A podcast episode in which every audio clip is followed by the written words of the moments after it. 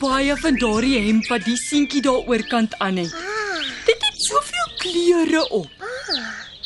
Toekie, hoekom dra mense klere? O, oh, ek weet nie, Poen, maar ek is seker daar moet 'n rede wees. Kom ons kyk wat sê ons boek. Ah. Uh, mense dra klere om hulle te beskerm teen die son en wind en reën. Toekie, Ja. ek wil ook klere hê. Ah. Waar dink jy sal ons vir my kleertjies kry? Ons moet kyk. Ah, Die boek sê mense koop hulle klere in klerewinkels. Die klere in die winkels is verskillende groottes. Hoekom? Want nie al die mense is ewe groot nie, Boen. Party mense is 'n bietjie langer en ander is weer 'n bietjie korter. D- Dink jy ons sal vir my klere in een van hierdie klerewinkels kry, Toekie? Nee, Boen. Ons is mos baie kleiner as die mense hier op planeet Aarde. Hulle klere gaan heeltemal te groot wees vir jou. Oh, Ja, maar moenie bekommer nie, Boen. 'n Mens koop nie net klere in 'n winkel nie. Jy kan dit ook laat maak by 'n kleremaker. kan ons asseblief na 'n kleremaker toe gaan, Toekie asseblief? Natuurlik, Boen. Wag eens ons. Ja, kon Kom nou, kleertjies ek gaan vir jou kry. mooi hemp en 'n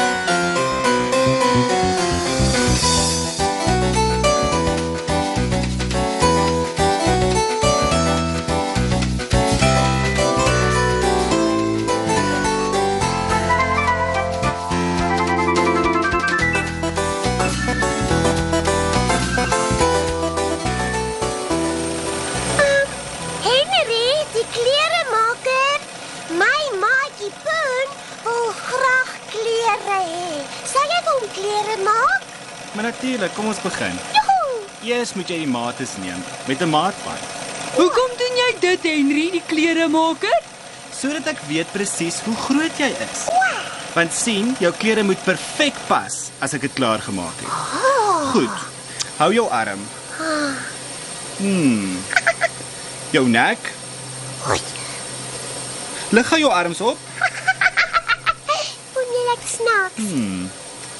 en kom ons kyk hoe lank is jy. O, ja. So ja. Oh, wat nou, Henry?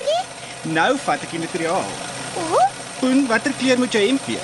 Um, rooi. Ehm. Ja, rooi. Ek soek 'n rooi hemp ja, asseblief. jy hou mos van dit rooi.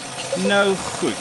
Ek sit die rooi stuk materiaal hier op die werkstafel en dan sit ek die patroon bo-op. Wa- wa- wa- Wat 'n patroon. 'n Patroon is 'n riglyn. Jy kry byvoorbeeld 'n broekpatroon, 'n hemppatroon, 'n rokpatroon. Oh, Ek kan nou die patroon bietjie verander soos ek wil. Ek kan hom korter sny, die moue langer sny of sakke bys. Kan, kan ek asseblief 'n sak op my hempie kry, Henry? Dan kan ek my lekkers daarin sit. as jy al jou lekker staan wil bære, het jy 5 sakke nodig, Poen. wat gaan jy nou doen, Henry? Nou gaan ek die materiaal sny met hierdie skêr Ja? Oh, sodat ek die verskillende dele het. As ek al die dele uitgesny het, dan stik ek hulle aan mekaar vas. Waarmee doen jy dit? sien julle hierdie masjien? Ja. Ja? Dit word 'n naaldwerkmasjien genoem. Hoe werk 'n naaldwerkmasjien? Ek sit garing op die masjien. Oh. Kyk gou-gou hier by die naaldwerkmasjien. Ja? Kan julle die naald sien? Ja. Die garing word deur die naald gesteek. En dan beweeg die naald op en af. As die materiaal aan die agterkant uitkom, dan is dit aan mekaar vasgestel. Sjoe, Ja, dis baie slim. Ja. Sjoe.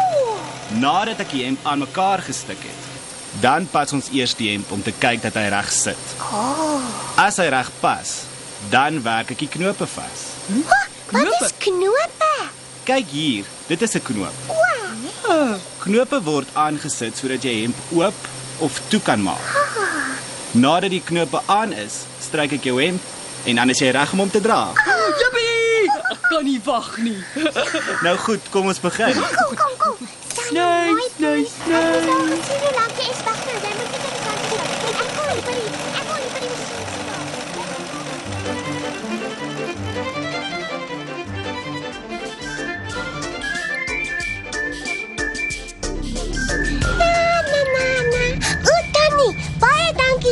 Boen saam met Tannie kan ry. Waar? Ja, dankie Tannie. My arme beentjies is lam geloop. Dis lekker om so 'n bietjie te kan rus. En dis lekker om in 'n motor te kan ry. Ja, baie. Dis 'n baie groot plesier julle twee. Sê vir my, kuier julle twee nog lekker hier op planeet Aarde? Ja, Tannie, ons kuier baie lekker. En ons leer elke dag iets nuuts. Ja, Hæ?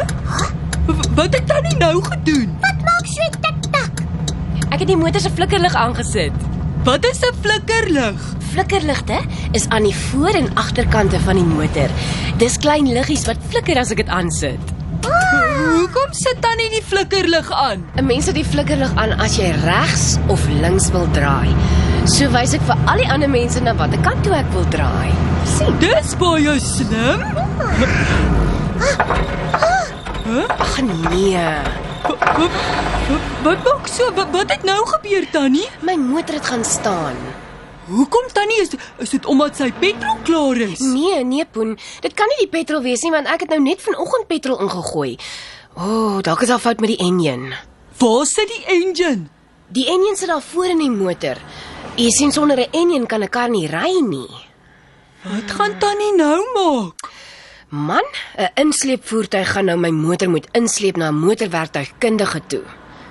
Wat is 'n motor b- b- mo- motorwerk? 'n Motorwerktuigkundige. O. Ja, dit is 'n persoon wat aan ander mense se motors werk. Hy maak 'n mens se motor sommer gou-gou reg. Waar gaan ons 'n insleepvoertuig kry, Tannie? Uh, Ons gaan iemand bel. Wag, waar's my selfoon? Oh, God Hm? sien. Ah, Hm. oh, hier's hy. Eh, Goed, laat ek gou die nommer bel.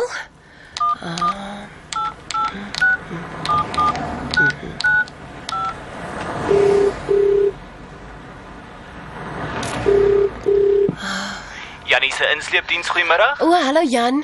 Sal jy asseblief vir my kan help? My motor het gaan staan. Sê vir my insleep na 'n motorwerktuigkundige toe. Seker dame. Dankie man. Waar Ek staan hier op die hoek.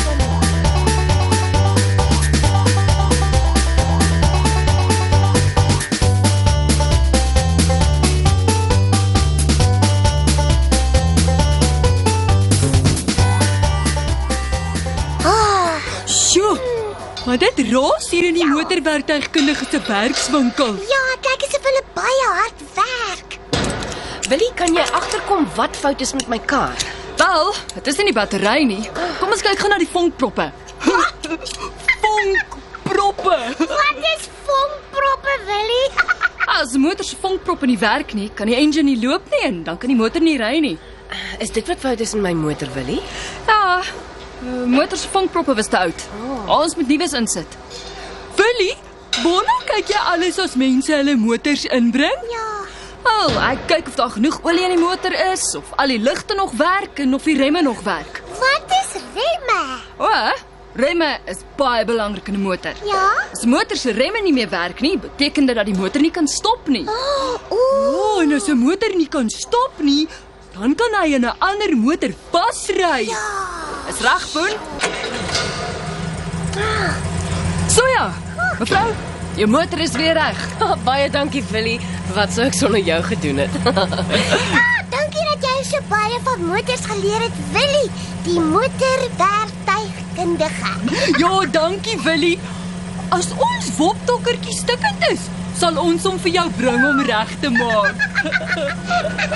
Sien jy hoe wat